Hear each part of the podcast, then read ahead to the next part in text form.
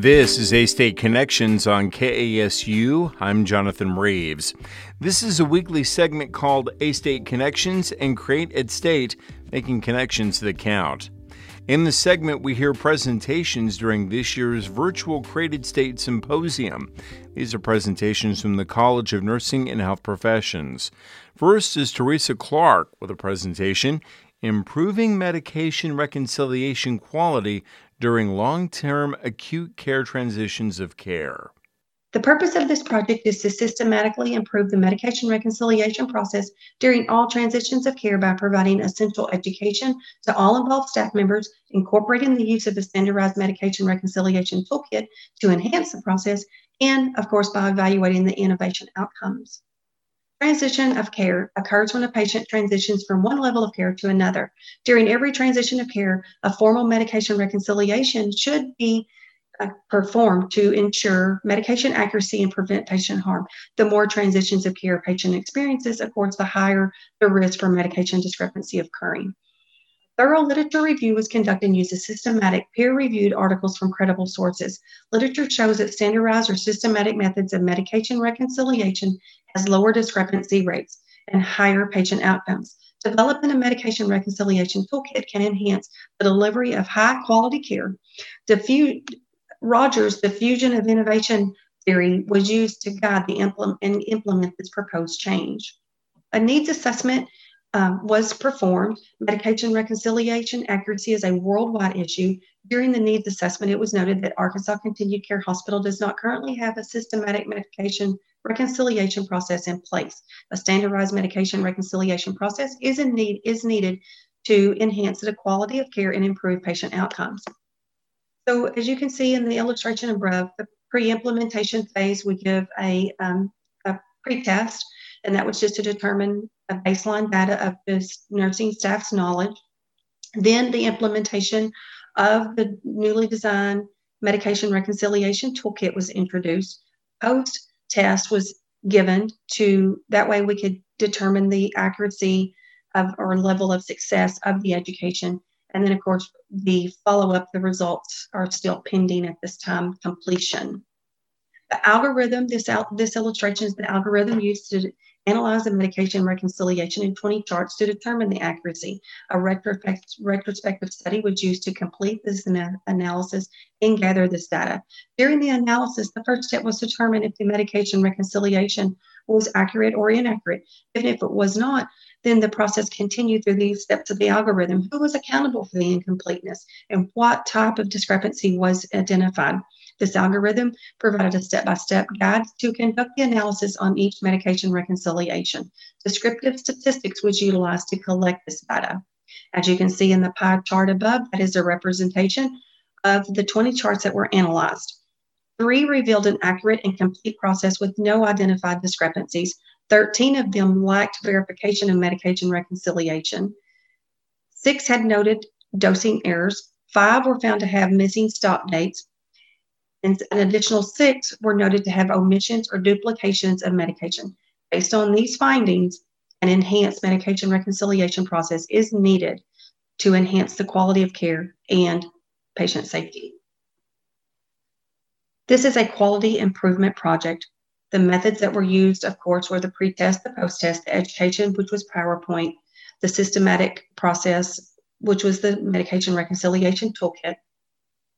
A PowerPoint presentation on medication reconciliation background was, and significance was given to all the involved staff. The goal was to expand their understanding and knowledge on the importance of the accurate medication reconciliation and with the new medication reconciliation process that was included. Post-test was administered after the education to measure the level of success. The newly designed reconciliation was introduced and implemented. After implementation, the additional twenty charts will be analyzed to gather the data to determine the success. The same algorithm will be used as the guide to determine um, the accuracy and to guide the analysis. Inferential statistics is being used to gather the post-implementation data. The results: barriers such as inclement weather, the COVID pandemic, as well as a chief nursing officer vacancy has all impacted the conclusion of this study. The post-implementation phase of this project is currently in process. To date, eight charts have been evaluated post-implementation. twelve charts remain to be analyzed. Of those eight that have been reviewed, Six have shown complete uh, accuracy completed entirely. Two were incomplete, resulting in seventy-five percent accuracy, twenty-five percent inaccuracy. Therefore, the project to date is showing to be successful. Pre-implementation data resulted in eighty-five percent inaccuracy. Additional follow-up is expected to result in a higher increase in accuracy and completion of the medication reconciliation process. The contributions of this study. Innovation should target evidence-based practice, improve patient safety, health outcomes, and enhance the overall delivery of healthcare.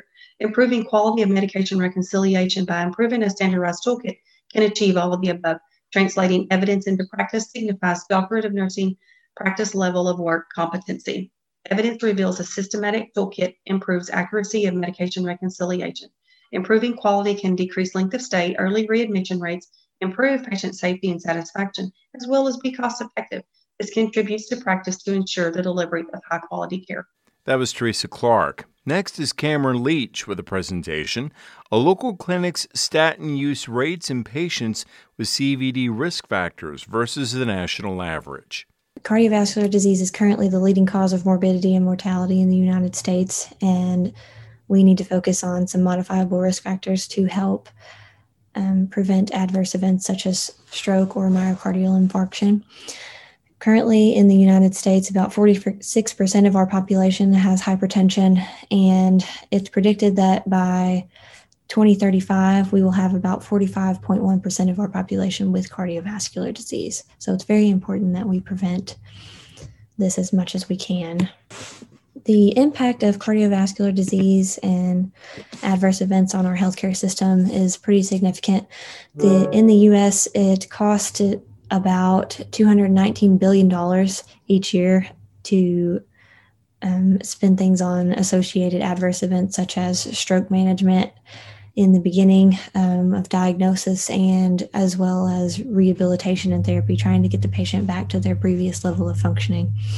About one point six of every U S, or one in every six U S dollars is spent on cardiovascular disease and its management. One of the ways that we can prevent adverse events is through statin therapy initiation. The U S Preventative Task Force um, released some guidelines and criteria on initiating statin therapy. Statins um, assist with lowering the lipid levels in the body and assisting to prevent things like um, blocked arteries leading to, you know, blocked carotids that cause stroke. Um, The L D L level needed to be greater than one ninety. The patients needing to, need to be between um, forty to seventy-five years of age and either have a calculated ten-year risk assessment um, percentage greater than five or twenty percent, and they um, could also just have diabetes and qualify for statin therapy.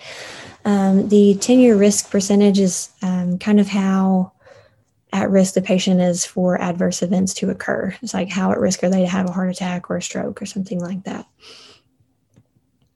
The design method that I used to collect data was a retros- retrospective chart review of about fifty patient charts. Um, I included those aged forty to seventy-five years, and they needed to have at least one risk factor associated with cardiovascular disease, either family history, smoking, um, they are diabetic, or they have hypertension, or they've had a prior myocardial infarction. Um, I also looked at age, gender, race, and if they were on a lipid therapy or what type of lipid-lowering therapy they were on. In order to calculate their cardiovascular risk and their percentage, um, how likely they are to develop an adverse event or suffer from one, I needed to first identify the risk factors. Are they hypertensive? Do they have diabetes? Do they smoke? Um, Then we need to look at their lipid levels. Is their L D L above one ninety, or um, is their calculated ten-year risk percentage over five or twenty percent? Um, then you need to individualize their therapy. So are there reasons why they're not on a statin therapy? Um, are they allergic? Are they intolerant? Things like that. The statin therapy adherence rate for the national guidelines Um, that are currently recommended in the United States is eighteen to twenty-six percent.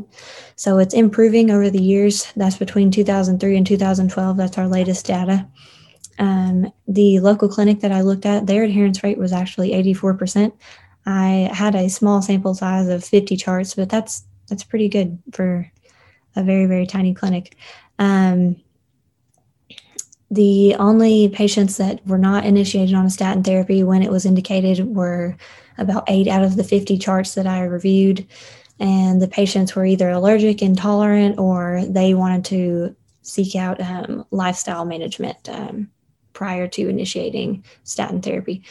So some reasons that patients might not um, be initiated on statin therapy is their their lack insurance coverage. So statin therapy increased when the patients had more insurance coverage, and it also increased as patients aged. Some ways that we can prevent cardiovascular disease overall is we need to do early identification through some screenings. So every time the patients come in for those fasting labs, every three to six months, we can catch this and we can decide whether they need to be initiated on a statin therapy just by looking at their L D L and H D L levels um, or their total cholesterol in general. Um, It's so important to do these preventative therapies, and not only the medical therapies such as statin, we also need to work on the other modifiable risk factors because their cardiovascular risk percentage significantly decreased, for instance, when they just stop smoking. So we also need to continue with education and working on the other modifiable risk factors in addition to medical therapy. That was Cameron Leach. Next is Emily Marshall with a presentation, In Vitro Bactericidal Effects of four fifteen N M Blue Light. Phototherapy or light therapy can be used to help treat many medical conditions that affect the skin. Pseudomonas aeruginosa is a gram-negative bacilli bacterium. This bacterium is an environmental species and is naturally occurring in water and soil. An opportunistic pathogen, Pseudomonas aeruginosa, is a common cause of nosocomial infections. Pseudomonas aeruginosa can also be found in moist areas of clinical settings such as sinks and respiratory equipment. Objectives. This study is based on the use of blue light therapy to treat bird flu infections. Pseudomonas aeruginosa was tested on brain heart infusion auger and treated with four hundred fifteen nanometer blue light to measure the bactericidal effects of light exposure. Methods. fifty microliters of Pseudomonas aeruginosa stock, A T C C one nine six six zero, was inoculated to five milliliters of brain heart infusion broth and incubated at thirty-seven degrees Celsius for eighteen to twenty-four hours. The Pseudomonas aeruginosa was then washed and resuspended in phosphate-buffered saline. This was achieved by centrifuging the broth at forty-five hundred revolutions per minute for ten minutes. The supernatant was removed using sterile pipettes and replaced with five milliliters of phosphate-buffered saline. The solution was centrifuged again at the same speed and time, decanted, and replaced with phosphate-buffered saline. This solution was resuspended using a vortex. three milliliters of the Pseudomonas aeruginosa solution was pipetted into a small petri dish to be treated with four hundred fifteen nanometer blue light. The light therapy doses range from zero joules per centimeter squared to sixty joules per centimeter squared. Following the blue light exposure, forty microliter aliquots of the treated Pseudomonas aeruginosa solution were transferred to brain heart infusion auger plates. These plates were incubated at thirty-seven degrees Celsius for eighteen to twenty-four hours. The Pseudomonas aeruginosa growth was then diluted. This was achieved by making a zero point five McFarland standard using phosphate-buffered saline and treated Pseudomonas aeruginosa colony growth. The zero point five McFarland solution was diluted to one to ten thousand using a serial dilution. ten microliter aliquots of the diluted solution were inoculated to new brain heart infusion auger plates and incubated at thirty-seven degrees Celsius for eighteen to twenty-four hours. Colony counts were performed following incubation. Findings. four hundred fifteen nanometer blue light treatment inhibited in vitro growth of Pseudomonas aeruginosa on brain heart infusion auger. The highest dose of light had the greatest effect on bacterial growth. Here you can see a graph demonstrating the effect of the dosage of light therapy on the growth of Pseudomonas aeruginosa. We had three successful rounds of light treatment completed through to colony count. We also recorded our data from the control run on the graph, which included no light treatment of the Pseudomonas aeruginosa stock, as well as a dose of sixty joules per centimeter squared of light treatment. We used a control group with no light treatment to establish purity of the Pseudomonas aeruginosa stock and to obtain baseline colony counts. sixty joules per centimeter squared was the highest dose that our light instrument would let us apply. As you can see, the trend line in the graph has a negative slope, indicating that the Pseudomonas aeruginosa growth decreased inversely with the dosage of blue light treatment. In other words, the Pseudomonas aeruginosa colonies that had the highest doses of light had the least amount of colony growth on average. Discussion and action plan. The results of this study are promising for potential in vivo use of blue light therapy to treat wound infections. The next step following the study will be to inoculate the Pseudomonas aeruginosa strain to laboratory rats to measure the rate of burn wound healing in live subjects. Pseudomonas aeruginosa growth was affected by all dosages of light use, but growth of the Pseudomonas aeruginosa was inhibited most by the highest doses of light. The highest dose of light used in this study was sixty joules per centimeter squared, because that is the highest dose of light treatment that is allowed for use on human subjects. The results of this study supported the data from other studies of a similar nature. Studies with similar subjects of experimentation investigated different factors that may affect the degree of bacterial inhibition, such as rate of delivery of light and the wavelength of light used. Other frequencies of light that have been researched range from four hundred five nanometers to eight hundred eighty nanometers. Previous studies also tested other clinically significant bacterial species. Staphylococcus aureus, another common cause of nosocomial infections, was one species that was tested in previous studies. Propionibacterium acnes and Helicobacter pylori are two bacterial species that are not associated with clinical settings, but were also tested using light therapy. Acknowledgements. This research was funded with a grant by the name the use of photobiomodulation to treat infected wounds through the Arkansas Biosciences Institute. Much thanks to Zach McLean and Carly Farmer for their support and assistance in this study. And that was Emily Marshall. Next, Lori Strider with a presentation, Percentage of Patients with Type one Diabetes that follows American Diabetes Association's treatment recommendations. This subject is of great interest to me, both personally and professionally. On a professional level, I have eight years' experience in diabetes education and was once a certified diabetes educator. On a personal level, my mother lived with type one diabetes for over sixty years, and our nineteen-year-old son currently lives with type one diabetes. He uses an insulin pump and a continuous glucose monitor to manage his blood sugars. The purpose of this project is to determine what percentage of type one diabetes patients in a family practice clinic in North Central Arkansas are following treatment recommendations from the American Diabetes Association. In two thousand nineteen, the American Diabetes Association changed their standards for medical care in diabetes to make either basal bolus analog insulin or insulin pumps a grade A treatment recommendation for type one diabetes. The motivation behind this project is a thirty percent rise in type one diabetes cases we have seen since two thousand seventeen, coupled with the fact that there have been significant advances in options for treating this disease. Insulin pumps have been available widespread since two thousand five. This complex technology more closely matches the physiologic function of the insulin-producing cells of the pancreas.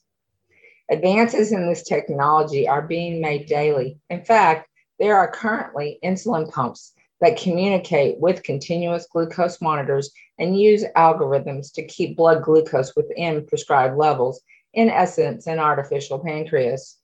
Type one diabetes is an autoimmune disease marked by destruction of the beta cells, which are the insulin-producing cells of the pancreas. The cause of type one diabetes is multifactorial. Genetics and environment both play a role. It is thought that a trigger in the environment, such as a virus, provokes this autoimmune destruction of the beta cells. An interesting note, there is a limited small study being done currently in the United Kingdom that reflects a bump up in type one diabetes cases post-COVID. This project is important because these recommendations are based on years of scientific evidence that blood glucose control is better when they are followed. Better blood glucose control equals fewer complications, and fewer complications represents an important and improved quality of life and lower medical costs long-term. This is particularly valuable in type one diabetes because sixty percent of these patients are diagnosed before age fourteen and thus have potentially many years to live. The famous landmark study, Diabetes Control and Complications Trial, or D C C T, from nineteen ninety-three, proved that better blood glucose control lessens the likelihood of retinopathy. Retinopathy is the destruction of retinal vessels behind the eyes, which, if left unchecked, will lead to blindness eventually. Other scientific studies done since nineteen ninety-three have proven that blood sugar control also lessens the occurrence of complications such as nephropathy, or the destruction of the filtering units of the kidneys, the nephrons. Overall, keeping blood glucose control under recommended levels makes for a greater quality of life and fewer costly complications. A report published by the Endocrine Society in two thousand fourteen projects a gap of one thousand four hundred eighty-four endocrinologists by two thousand twenty-five. There's simply just not enough of them to go around. Consequently, family practice providers must step up and help fill the gap and manage, or at very least, co-manage this disease. This project was a retrospective data collection. It was done over a ten-month period of time. sixty-two patient charts were examined to determine the treatment plan that was being followed. sixty-two patient charts with the I C D ten code of E ten were examined with the following results. And honestly, they were quite surprising. forty-seven percent of patients used a basal or bolus insulin regimen. thirty-five percent of patients were using an insulin pump, and eighteen percent were using non-analog insulins. A total of eighty-two percent were following American Diabetes Association treatment recommendations for type one diabetes. That is the surprising part to me. In a family practice clinic in North Central Arkansas, eighty-two percent of their type one patients are following A D A's treatment recommendations. Only eighteen percent were not following treatment recommendations. The implications for this study are many. Uh, first of all, the family practice where this quality improvement project took place, the clinic could use this information. Their marketer could take this information and share this positive data with the public as they promote the clinic. It also adds to the knowledge regarding how many patients are following A D A's treatment recommendations. And that was Lori Strider. Now, to hear segments like this one, you can subscribe to the Created State podcast on Apple Podcasts, Google Play, Spotify, iHeartRadio, or wherever you get your podcast. As always, take K A S U with you wherever you go and listen to podcast segments on the new K A S U app. And please tell others about the Created State podcast and leave us a five-star review on Apple Podcasts. As always, we'd love to hear from you. You're listening to A-State Connections on K A S U, streaming live at K A S U dot org.